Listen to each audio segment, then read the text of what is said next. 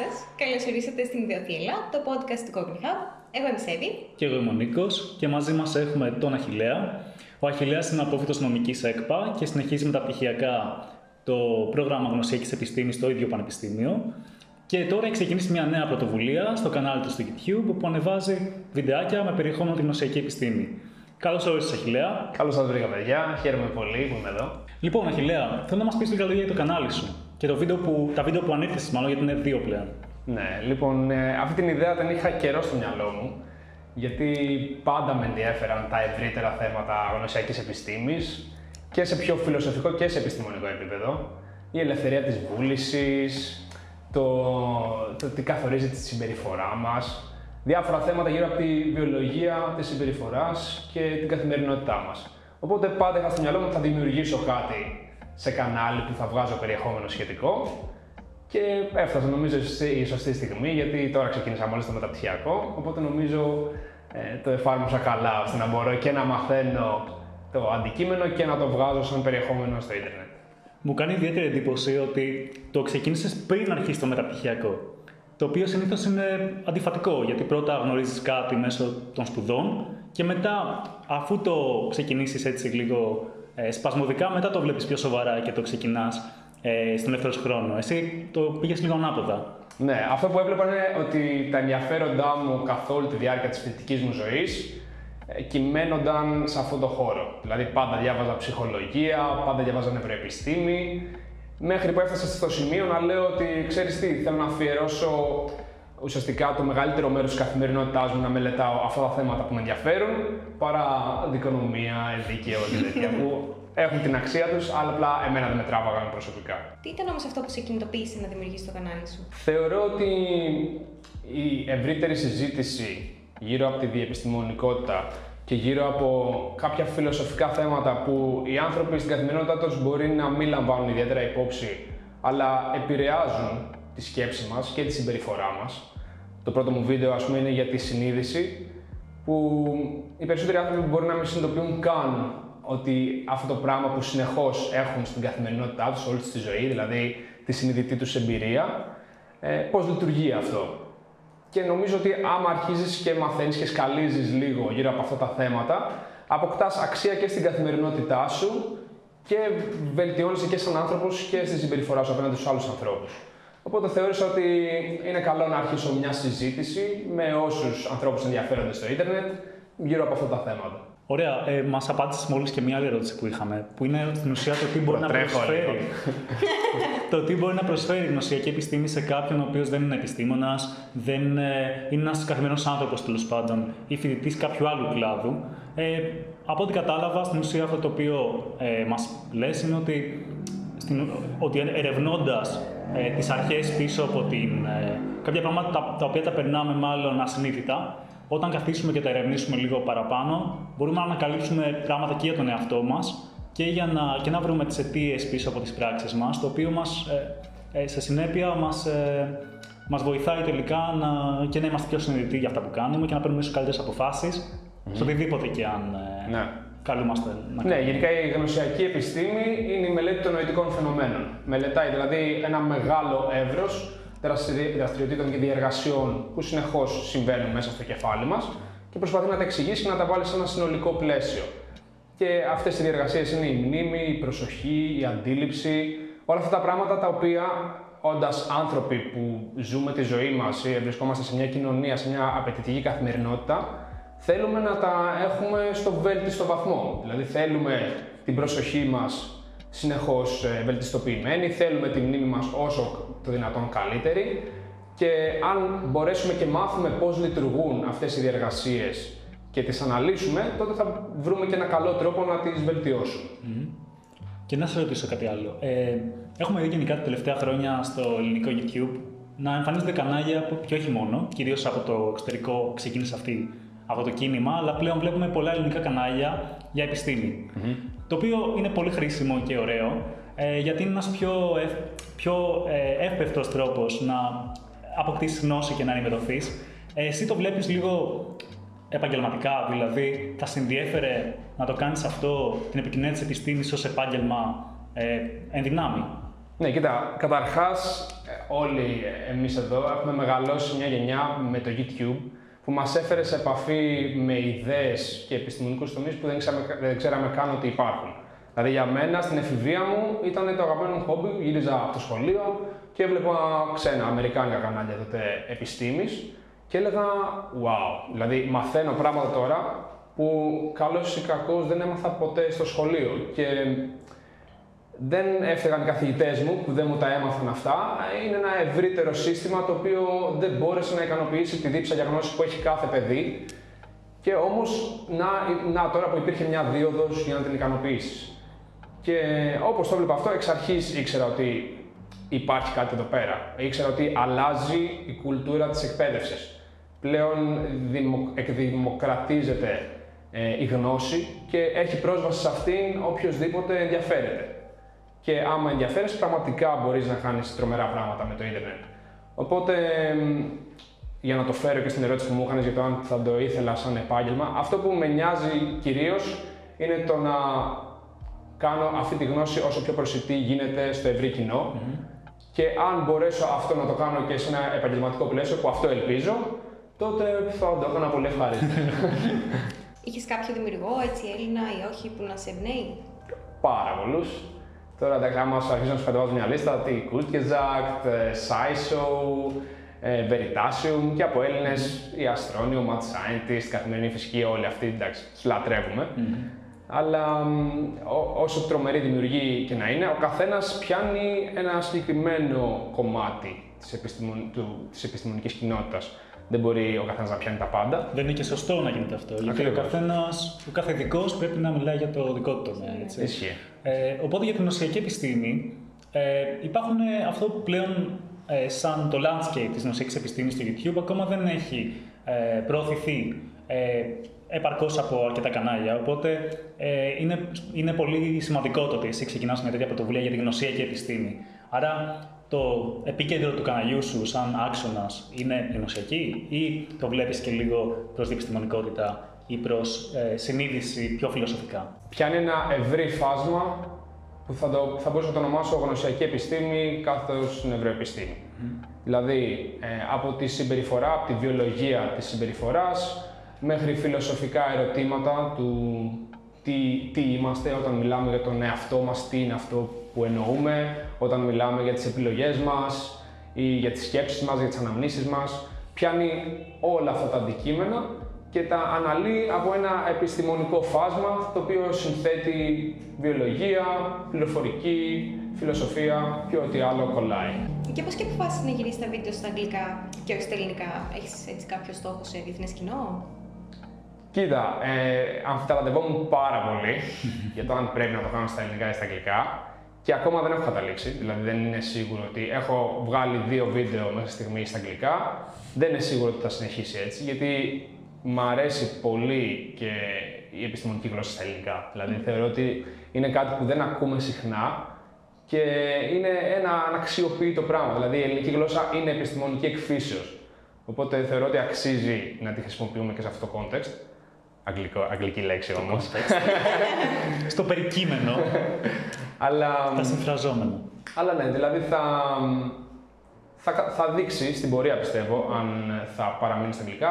Ο λόγος που ξεκίνησα στα αγγλικά είναι επειδή θεωρώ ότι είναι μια διεθνή συζήτηση αυτή που πρέπει να γίνει γύρω από αυτά τα θέματα. Και καλός ή κακός, στα αγγλικά είναι η lingua franca για τα επιστημονικά θέματα. Δηλαδή, άμα θες να διαβάσεις κάτι επιστημονικό, το πιο εύκολο πράγμα είναι να το διαβάσεις στα αγγλικά, που υπάρχει και ο μεγαλύτερος πλούτος γνώσεων. Ναι. Και περισσότερη βιβλιογραφία από ναι. στα ελληνικά. Όλες οι επιστημονικές δημοσίευσεις έτσι κι αλλιώς είναι στα αγγλικά. Υπάρχουν βέβαια και κάποιες στα γερμανικά, που είναι και αυτή mm. μεγάλη χώρα κτλ.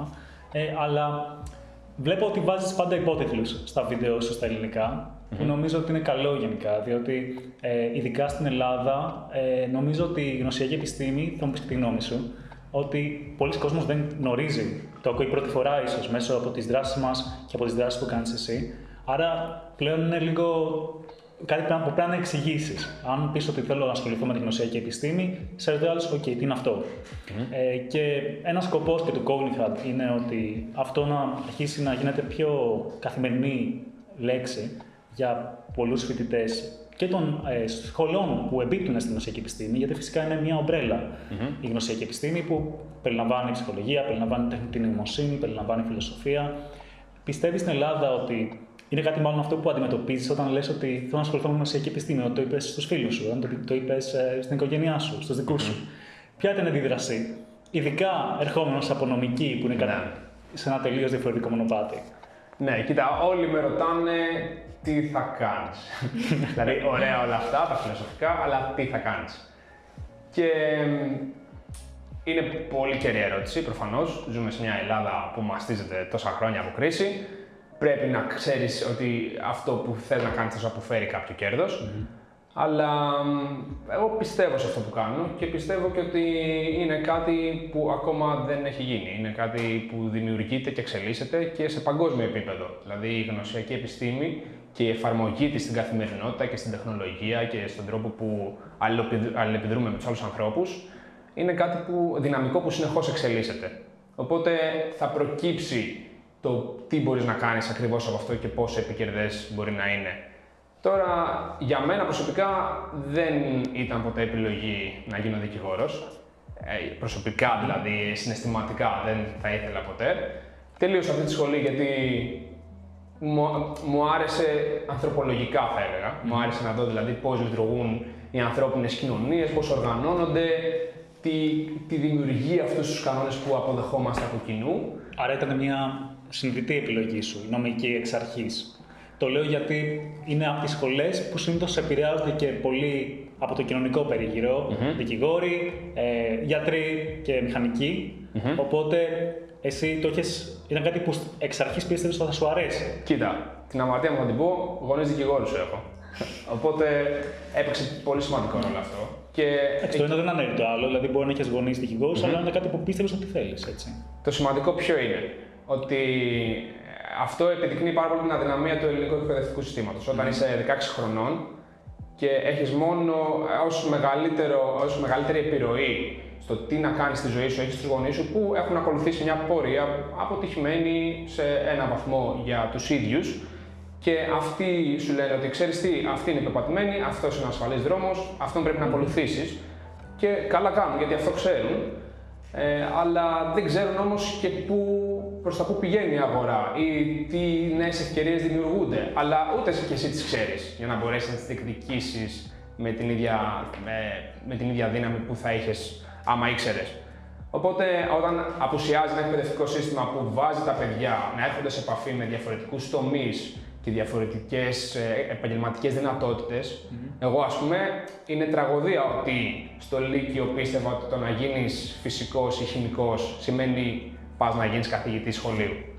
Που πιστεύω ότι άμα το πίστευα εγώ, το πίστευαν και άλλοι άνθρωποι. Mm-hmm. Ότι η μόνη. Και αυτό μάλλον είναι αισιόδοξη άποψη, γιατί συνήθως λες, Α, θέλω να γίνω φυσικός, άρα ήσουν άνεργος και κάτι άλλο θα κάνω για να συντηρηθω Το οποίο φυσικά έχει μία δόση αληθείας ότι είναι λίγες οι δουλειές σε σύγκριση με άλλα επαγγέλματα, αλλά ωστόσο υπάρχουν και τρανά παραδείγματα από ανθρώπους που ακολούθησαν αυτό το πράγμα και τελικά οδήγησε κάπου και το έκαναν όντως πραγματικότητα αυτό το επάγγελμα και έχουν κάνει έτσι προχωράει ο κόσμος. Ε, οπότε, εγώ θέλω να σε ρωτήσω ότι πότε συνειδητοποίησες ότι η νομική δεν είναι αυτό το οποίο σε καλεί και αναζήτησες κάποια νέα που μάλλον τη βρήκες στην ουσιακή επιστήμη; Ναι, κοίτα, δεδομένου αυτού που σου περιέγραψα, πάντα είχα στο μυαλό μου ότι η νομική είναι ένας δρόμος που μπορώ να ακολουθήσω, αλλά συνεχώς ψαχνόμουν. Δηλαδή, από την πρώτη στιγμή που μπήκα στη σχολή, συνεχώς ψαχνόμουν για το τι μου τραβάει περισσότερο το ενδιαφέρον. Δηλαδή, τα πρώτα έτη με τραβούσε πάρα πολύ σκηνοθεσία. Λέω, θέλω να γίνω σκηνοθέτης.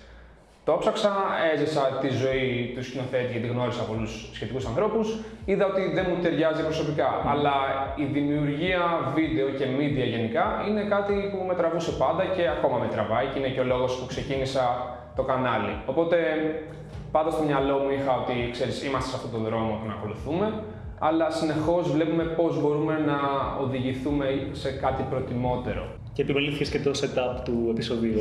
Βλέπετε. Ε. Κάπου, χρησι... όλοι... κάπου χρησιμεύσε όλο αυτό. Όλοι οι σκηνοθέτες ε, στα σχόλια θα λένε τώρα.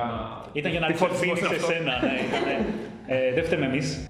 Και πάνω σε αυτό που είπες πριν, θέλω να μείνω λίγο στο ότι μάλλον να σχολιάσω ότι όταν είσαι 18, ο κύκλος επιρροών σου είναι πολύ στενός συνήθως και είναι το φωτιστήριό σου, είναι οι καθηγητές σου, οι δάσκαλοι σου, η οικογένειά σου. Ε, ενώ υπάρχει το διαδίκτυο, μερικές φορές η γνώση δεν είναι τόσο εύκολα. Υπάρχει τόσο πολύ, πολύ γνώση που δεν μπορείς να απομονώσεις τι πραγματικά αξίζει και τι όχι. Οπότε είναι πάρα πολύ σημαντικό να μάθεις και να φιλτράρεις τις πληροφορίες, αυτό σαν γενικότερο σχόλιο, αλλά και να φανεί, φανούν, φανεί το φάσμα των επιλογών που έχεις. Δηλαδή το, το Cognitive, αυτό που προσπαθούμε να κάνουμε, είναι να δείξουμε και τις επιλογές που υπάρχουν, ότι μπορεί να τελειώσεις γλωσσολογία και να ασχοληθείς με τεχνητή νοημοσύνη. Mm-hmm. Και αντίστοιχα πολλά τέτοια παραδείγματα. Και αυτό, αυτό θαυμάζω στη δουλειά σας. Δηλαδή, αυτό μου αρέσει ότι ε, επειδή έχω δει και τα podcast σας και έχετε έρθει σε επαφή με ανθρώπους που δεν έχουν ακολουθήσει την πεπατημένη, έχουν πει, ξέρεις τι, οι υπόλοιποι πήγαν από εκεί, εγώ θα πάω από τον άλλο δρόμο. Mm. Και αυτό είναι αξιοθαύμαστο γιατί η καινοτομία έτσι δημιουργείται. Δηλαδή, άμα δεν ακολουθείς αυτό που κάνουν όλοι.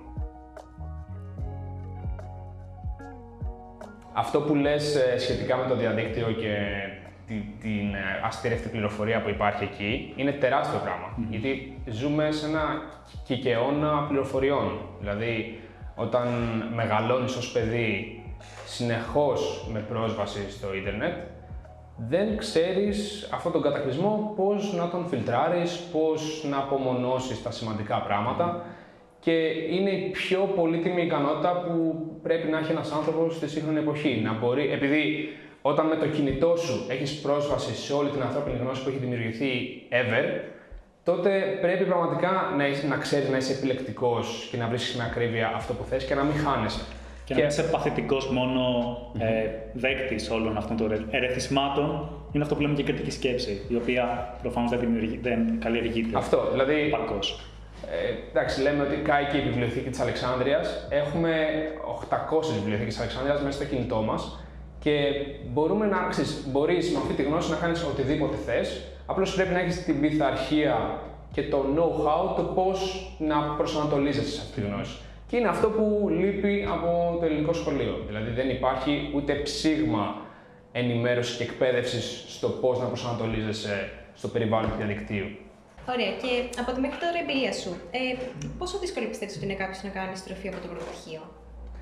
Κοίτα, αυτό το πράγμα το νιώθω πάρα πολύ, γιατί καθ' όλη τη διάρκεια αυτής της μετάβασης, που λέω ότι ξέρεις τι, θέλω να πάω σε κάτι πιο hard science, ενώ από μια σχολή παραδοσιακά ανθρωπιστικών σπουδών, ε, σκεφτόμουν πώς είναι δυνατόν να το κάνω, γιατί η νομική δεν σου καλλιεργεί καμία ικανότητα στο θέμα μαθηματικών, ε, ευρύτερων θετικών επιστημών. Οπότε, άμα θελήσεις να πας κατευθείαν σε masters τέτοιο, πρέπει να ματώσεις λίγο. και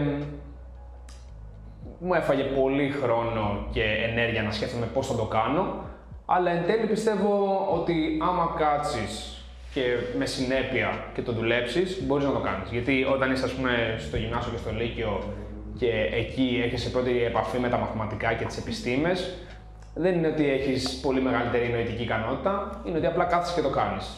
Το ίδιο μπορείς να κάνεις και στα 20 κάτω σου. Άμα το πάρεις απόφαση, ε, γίνεται. Εσύ νιώθεις ότι η νομική σου προσέφερε έτσι κάποια εφόδια να προχωρήσεις ή ότι ξεκινάς στην ουσία από το μηδέν; Όσον αφορά συγκεκριμένα τη γνωσιακή επιστήμη, ε, στο όριο θα έλεγα. Υπάρχουν κάποια θέματα πολύ ενδιαφέροντα όπου, ε, όπου συμπίπτει η νομική με τη γνωσιακή επιστήμη, Υπάρχει, ας πούμε, ένας νέος επιστημονικός τομέας που αναδύεται τώρα και λέγεται νευρονομική και μελετά ουσιαστικά πώς οι νευροεπιστήμες θα επηρεάσουν την απονομή, την απονομή της δικαιοσύνης. Ε, και η βιοθήκη νομίζω γενικότερα. Ναι, γενικά. Ε, υπάρχουν πάρα πολλά ζητήματα. Η, η νευροεπιστήμη θα αλλάξει ριζικά, ειδικά την ποινική δικαιοσύνη. Όταν θα μπορείς να έχεις, ας πούμε, fMRI που θα σου δείχνει άμα ο μάρτυρας λέει ψέματα ή άμα ο μάρτυρας ε, θυμάται αξιόπιστα αυτά που λέει ότι θυμάται, τότε αλλάζεις πάρα πολύ το τεκμήριο αθωότητας, όλη η ποινική διαδικασία. Οπότε υπήρχαν πράγματα που μπορούσαν, ε, με έφεραν σε επαφή με τη γνωσιακή επιστήμη, αλλά είναι ένα τελείως καινούριο πεδίο. Δεν μπορώ να πω ότι με προετοίμασε. Και η μεγαλύτερη έλλειψη είναι τα μαθηματικά. Θα ήθελα να έχω κάνει μαθηματικά γενικά, αλλά πάντα κοιτάζεις μπροστά και τι θα κάνεις τώρα και τι έκανες. Ωστόσο, νομίζω ότι μπορεί να σου βγει αυτό τελικά μπορεί να δράσει θετικά, ευεργετικά, γιατί επειδή για σένα είναι μια νέα αρχή όλο αυτό, οπότε αν το ξεκινήσεις δυναμικά και το δεις σαν μια... Ε, στην ουσία δεν έχεις κουραστεί με προηγούμενα έτη, οπότε όλο αυτό ίσως σου δίνει και μια ε, κινητήριο δύναμη να το πάρεις από την αρχή ζεστά και να δώσεις ίσως και μεγαλύτερη προσοχή σε πράγματα που οι άλλοι θεωρούν δεδομένα, αλλά πραγματικά δεν τα έχουν, δεν έχουν εντρυφήσει και τα προσπερνάνε. Το έχω δει δηλαδή αυτό πάρα πολύ να συμβαίνει και στην πληροφορική ε, και, σε, και γενικά με διάφορους ε, στο δικό μου μεταπτυχιακό, ε, διότι υπάρχουν παιδιά που έρχονται από, άλλο, από άλλους κλάδους, από άλλα υπόβαθρα, εντελώς διαφορετικά, και ωστόσο πολύ γρήγορα βλέπεις ότι φτάνουν σε ένα επίπεδο, επειδή τους αρέσει αυτό και, ε, και θέλουν να το εξελίξουν, έχουν τελικά πάρα πολύ μεγάλη θέληση που τους οδηγεί να εξελίσσονται πολύ γρήγορα, σε βαθμό που μέσα σε ένα χρόνο καταφέρνουν και κάνουν συζητήσεις με άτομα τα οποία είναι από άλλο κλάδο, που έχουν κάνει προπτυχιακό για παράδειγμα, το οποίο είναι πάρα πολύ ωραίο και. Ναι, ειδικά με την πληροφορική. Εγώ σου λέω που είμαι σχεδόν τελείως άσχετος με τον κλάδο σου. Ε, Έχοντας έρθει σε μια ελάχιστη επαφή τώρα, ας πούμε, για να περάσω το μεταπτυχιακό μου, χρειάστηκε να διαβάσω προγραμματισμό τρίτη ηλικίου, που εντάξει, της πλάκας. Αλλά και πάλι σε βάζει σε έναν τρόπο σκέψης για το πώς λειτουργεί ο προγραμματισμός, πώς λειτουργεί η επικοινωνία σου με τον υπολογιστή. Και σου αλλάζει, δηλαδή, εγώ θυμάμαι να διαβάζω το σύγγραμμα της τρίτης ηλικίου για τον προγραμματισμό και να λέω, φαντάσου να μην το έβλεπα ποτέ αυτό. Πόσο μεγάλη απώλεια θα ήταν να μην ξέρω πώς λειτουργεί η επικοινωνία μας με τα υπολογιστικά συστήματα και πώς σου αλλάζει τελείως την ιδέα γύρω από την επίλυση προβλημάτων. Όταν ε, είσαι αστυνομική, καλός ή κακός, οι δικηγόροι πληρώνονται με το να δημιουργούν προβλήματα και να τα λύνουν. Ή τουλάχιστον ε, είναι, πάει καλά η δουλειά όταν υπάρχουν προβλήματα. Αλλά όταν είσαι προγραμματιστής, δεν σε συμφέρει να αυξάνεται το χάος, να, να αυξάνονται τα προβλήματα στο σύστημα. Θέλεις όσο πιο απλοϊκή η γλώσσα, όσο πιο απλοϊκός αλγόριθμος και αυτός είναι ο επιτυχημένος. Και αυτό σου αλλάζει φυσικά και τον τρόπο σκέψης. Όταν θα εκφράζεις κάτι, μια άποψη για ένα πρόβλημα, κοινωνικό ίσως, ε, θα μεταφέρεις αυτόν τον τρόπο σκέψης και στο κοινωνικό ζήτημα. Θέλεις την πιο απλοϊκή λύση, όμως την πιο αποτελεσματική. Δεν θέλεις να το γεμίζεις βερμπαλιστικά, με ωραία λόγια. Θέλεις κατευθείαν. Αυτό είναι πολύ αλήθεια, αλλά πιστεύω ότι όταν έχεις από μια άλλη σχολή, τα έχεις ήδη εκπαιδευτεί να σκέφτεσαι με έναν συγκεκριμένο τρόπο και μετά μπορείς να συνδυάσεις τις νέες γνώσεις με τις παλιές και στην ουσία να δεις κάτι με διαφορε... υπό διαφορετικό φως, συνδυαστικά. Οπότε θέλω να σε ρωτήσω, ποια πιστεύεις ότι είναι η... πώς μπορεί η νομική, για παράδειγμα, να συνδυαστεί με άλλες επιστήμες, όπως η πληροφορική, για παράδειγμα, που ανέφερες, ε, έτσι ώστε να υποκινού να δημιουργηθεί κάτι. Mm-hmm. Έχεις κάποια παραδείγματα να μας δώσεις; Ναι, ε, γενικά η, η νομική ε, δυστυχώς έχει μια τάση απομονωτισμού mm. Και η έννοια της διεπιστημονικότητας είναι κάτι παντελώς άγνωστο στους νομικούς κύκλους γιατί πρακτικά, άμα είσαι νομικός, ή θα πας να γίνεις δικηγόρος, ή δικαστής, ή συμβολογράφος ή κάτι αντίστοιχο. Ε, δεν έχεις κάποιο άμεσο όφελος από το να μπεις στον κόπο να μάθεις μια άλλη επιστήμη. Αλλά η πραγματικότητα είναι, και είναι αμήλικτη αυτή η πραγματικότητα, έρχεται, ότι όλα όσα θεωρούμε δεδομένα στα συστήματα απονομής δικαιοσύνης, ε, στα, στο πώς οργανώνουμε το κράτος, όλα αυτά αλλάζουν. Βλέπουμε τώρα με την πανδημία ότι άλλαξε ριζικά η σχέση κράτους-πολίτη, ότι όλα τα συστήματα έγιναν υπολογιστικά. Και πολύ γρήγορα. Και πολύ πιο γρήγορα, πολύ πιο αποτελεσματικά.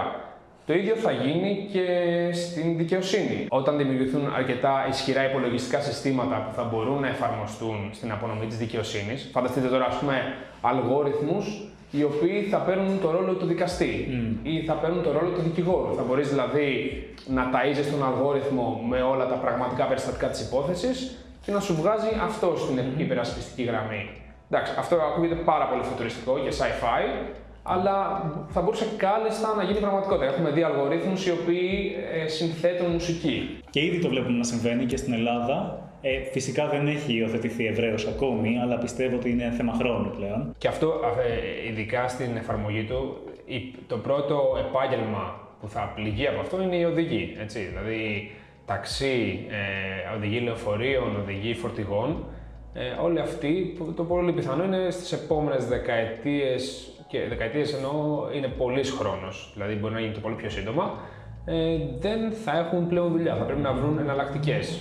Και τώρα μιλάμε ας πούμε για αλγορίθμους που θα αντικαταστήσουν τη δουλειά δικηγόρων, αλλά ε, η, η επιρροή της επέλασης αυτής της τεχνολογίας θα ε, είναι μαζική και θα επηρεάσει τους πάντες. Οφείλω να πω σε αυτό το σημείο ότι η τεχνητή νοημοσύνη, υπάρχει αυτό το κίνημα της ανθρωπιστικής τεχνητής νοημοσύνης, που στην ουσία όλα αυτά τα συστήματα μπορεί να ακούγονται τρομακτικά, ότι θα αντικαταστήσουν ανθρώπους, στην πραγματικότητα αυτός που είναι ο σκοπός είναι να τους υποστηριξουν και να λειτουργήσουν συμπληρωματικά. Άρα να έχεις για παράδειγμα τον δικηγόρο, να έχεις τον γιατρό, ο οποίος φυσικά θα παραμείνει γιατρός και δικηγόρος αντίστοιχα, αλλά θα υποστηρίζεται, θα μπορεί να βοηθηθεί να πάρει καλύτερες αποφάσεις με περισσότερες πληροφορίες, αν συμβουλευτεί ένα σύστημα πληροφορικό. Ναι, φυσικά. Και κανείς εκ των υστέρων τώρα δεν λέει ότι δεν ήταν καθόλου ανθρωπιστικό να καταργήσουμε το επάγγελμα του οδηγού κάρου.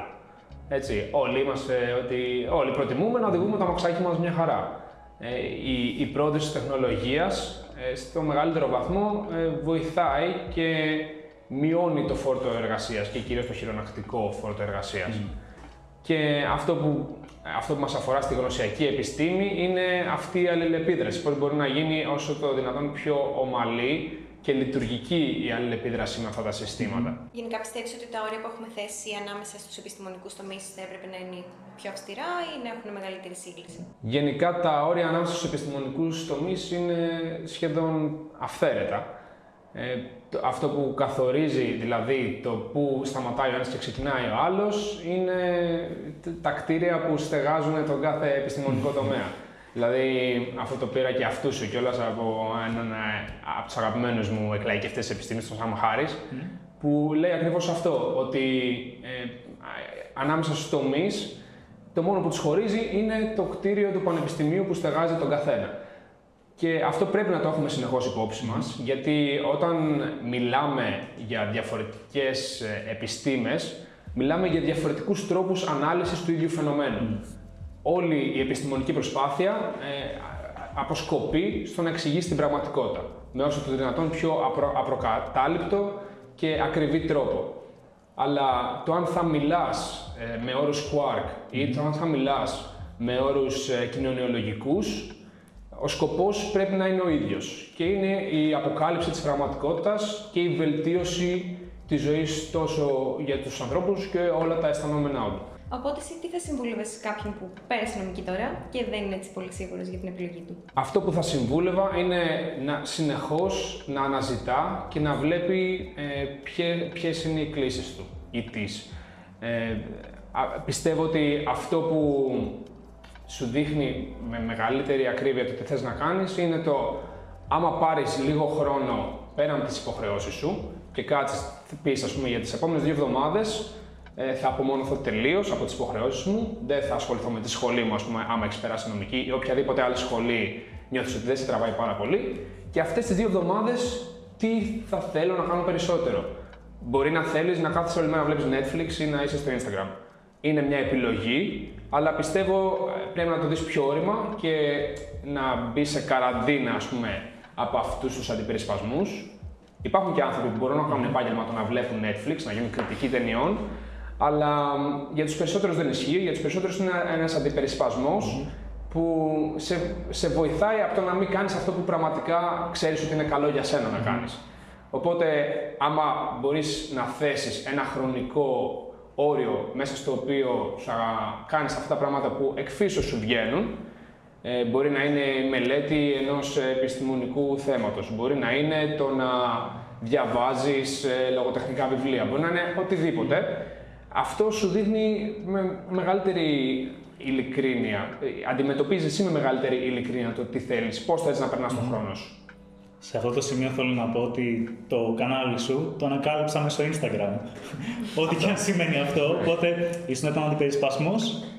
Ε, ωστόσο, θέλω με αφορμή αυτό να σε ρωτήσω ποια είναι τα επόμενά σου βήματα, τι είναι στόχη για το κανάλι, τι θέλεις να κάνεις μετά; Θες να ανεβάσεις και άλλα βίντεο στον ίδιο άξονα της ε, νοσιακής και της συνείδησης εν γέννη; Αυτό που θέλω πάρα πολύ, πέρα του πρακτικού ζητήματος του ότι συνεχώς θέλω να βελτιώσω την ποιότητα των βίντεο μου, είναι ότι ε, θέλω να βρω έναν τρόπο αυτή η γνώση που μεταδίδω μέσω του καναλιού να είναι εφαρμόσιμη στην καθημερινότητα των ανθρώπων που τη βλέπουν. Δηλαδή θέλω μπαίνοντας σε ένα βίντεο για τη συνείδηση, όχι απλά να ξέρεις γενικές θεωρίες ή πληροφορίες γύρω από το ζήτημα, είναι ότι ξέρεις τι, τώρα πλέον στην καθημερινότητά μου όντως αλλάζει η εμπειρία μου έχοντας κατά νου αυτά τα πράγματα. Ή αντίστοιχα για τη μνήμη, για την προσοχή, για άλλες νοητικές λειτουργίες, οι οποίες είναι ε, όλα όσα έχουμε. Είναι τα εργαλεία από τα οποία εξαρτώμαστε εξ ολοκλήρου. Και γι' αυτό αξίζει να επενδύουμε το χρόνο μας και την ενέργειά μας στο να μαθαίνουμε πώς λειτουργούν και να τα βελτιώνουμε. Αυτό που μου αρέσει στην ουσιακή επιστήμη είναι που στην ουσία αντιμετωπίζει, χρησιμοποιεί μια κοινή γλώσσα, καθώς ε, αυτό που λες στην ουσία αντιμετωπίζει τα φαινόμενα από μια ολιστική, με μια ολιστική προσέγγιση, οπότε τα εξετάζει από διάφορα φάσματα και δεν απομονώνει ίσως τόσο έντονα τις επιστήμες μεταξύ τους. Δηλαδή, βλέπεις ότι υπάρχει μια αλληλεπικάλυψη μεταξύ των επιστημών. Ε, μεταξύ της ε, νευροεπιστήμης και της γλωσσολογίας, για παράδειγμα. Γιατί ο τρόπος που σκεφτόμαστε είναι πάρα πολύ άμεσα συνδεδεμένος με τον τρόπο που ο εγκέφαλός μας λειτουργεί. Και αυτό είναι πάρα πολύ ενδιαφέρον. Αντίστοιχα, όταν καταλάβουμε εμείς ότι πώς λειτουργεί η σκέψη μας, μπορούμε να φτιάξουμε και πιο ε, αποτελεσματικά νοήμοντα συστήματα στην τεχνητή νοημοσύνη. Που αντίστοιχα θέλουμε να είναι λειτουργικά από ανθρώπους και να μας ενδιαφέρει και το κομμάτι της ψυχολογίας και του χρήστη, ώστε. Άρα είναι ένα, μια λυσίδα, μάλλον, από mm-hmm. κλάδους και αντικείμενα που το ένα συμπληρώνει το άλλο και το ένα τελικά οδηγεί στο άλλο. Mm-hmm. Και εκεί, ε, εκεί ίσως πάει και στο τι μπορείς να αποκομίσεις από μια θεωρητική σχολή, άμα αποφασίσεις να στραφείς στις θετικές είναι ότι οι θεωρητικές επιστήμες καλλιεργούν πολύ περισσότερο την ικανότητα του λόγου και το πώς να λες με ακρίβεια και με όσο δυνατόν πιο στοχευμένο λεξιλόγιο αυτό που θες να πεις. Το οποίο όταν έχουμε ένα διεπιστημονικό τομέα όπως η γνωσιακή επιστήμη που συνδυάζει το technical jargon κάθε επιστημονικού τομέα που έρχεται να τον συμπληρώσει. Την τεχνική ορολογία. Sorry, ε. συνεχίζω. Αλλά όταν συνδυάζει όλες αυτές τις ορολογίες που για τον κάθε διαφορετικό επιστήμονα σημαίνουν κάτι διαφορετικό, ε, είναι τεράστιο πράγμα το να έχεις καλή, καλή χρήση της γλώσσας και να μπορείς να την εφαρμόζεις με τρόπο που γεφυρώνει τα χάσματα κατανόησης ανάμεσα στους διαφορετικούς τομείς. Ε, από το λίγο που σε γνωρίσει, αυτό που βλέπω είναι ότι ο τρόπος με τον οποίο επικοινωνείς ε, τελικά φαίνεται και στα βίντεο σου, το οποίο θεωρώ ότι έχει να κάνει και με την μέχρι τώρα σπουδή σου στη νομική, γιατί σίγουρα αν μη τι άλλο αυτό που μαθαίνεις στη νομική ίσως είναι να μπορείς να εκφραστείς ή τουλάχιστον δίνεις πολύ μεγάλη έμφαση στον λόγο. Ναι, και αυτό που λες πιστεύω δεν εφαρμόζεται μόνο στην επίλυση των επιστημονικών προβλημάτων μας, εφαρμόζεται στην επίλυση και των κοινωνικών προβλημάτων μας. Το να καταλαβαίνουμε καλά τη γλώσσα μας και να την χρησιμοποιούμε με όσο δυνατόν μεγαλύτερη ακρίβεια είναι συνταγή για μια επιτυχημένη κοινωνία. Και κάπου εδώ το σημερινό μας επεισόδιο φτάνει στο τέλος του. Ευχαριστούμε πάρα πολύ την Αχιλιά για το χρόνο του. Σε ευχαριστούμε Αχιλιά. Εγώ σας ευχαριστώ, παιδιά. Ήταν πολύ ωραία συζήτηση. Όποιος θέλει να τον βρει, μπορεί να μπει στο YouTube, στο Noetic Methods. Θα ανεβάσει καινούργια βίντεο. Θα τα πούμε στο επόμενο επεισόδιο της Θεοθήλα. Ευχαριστούμε πολύ.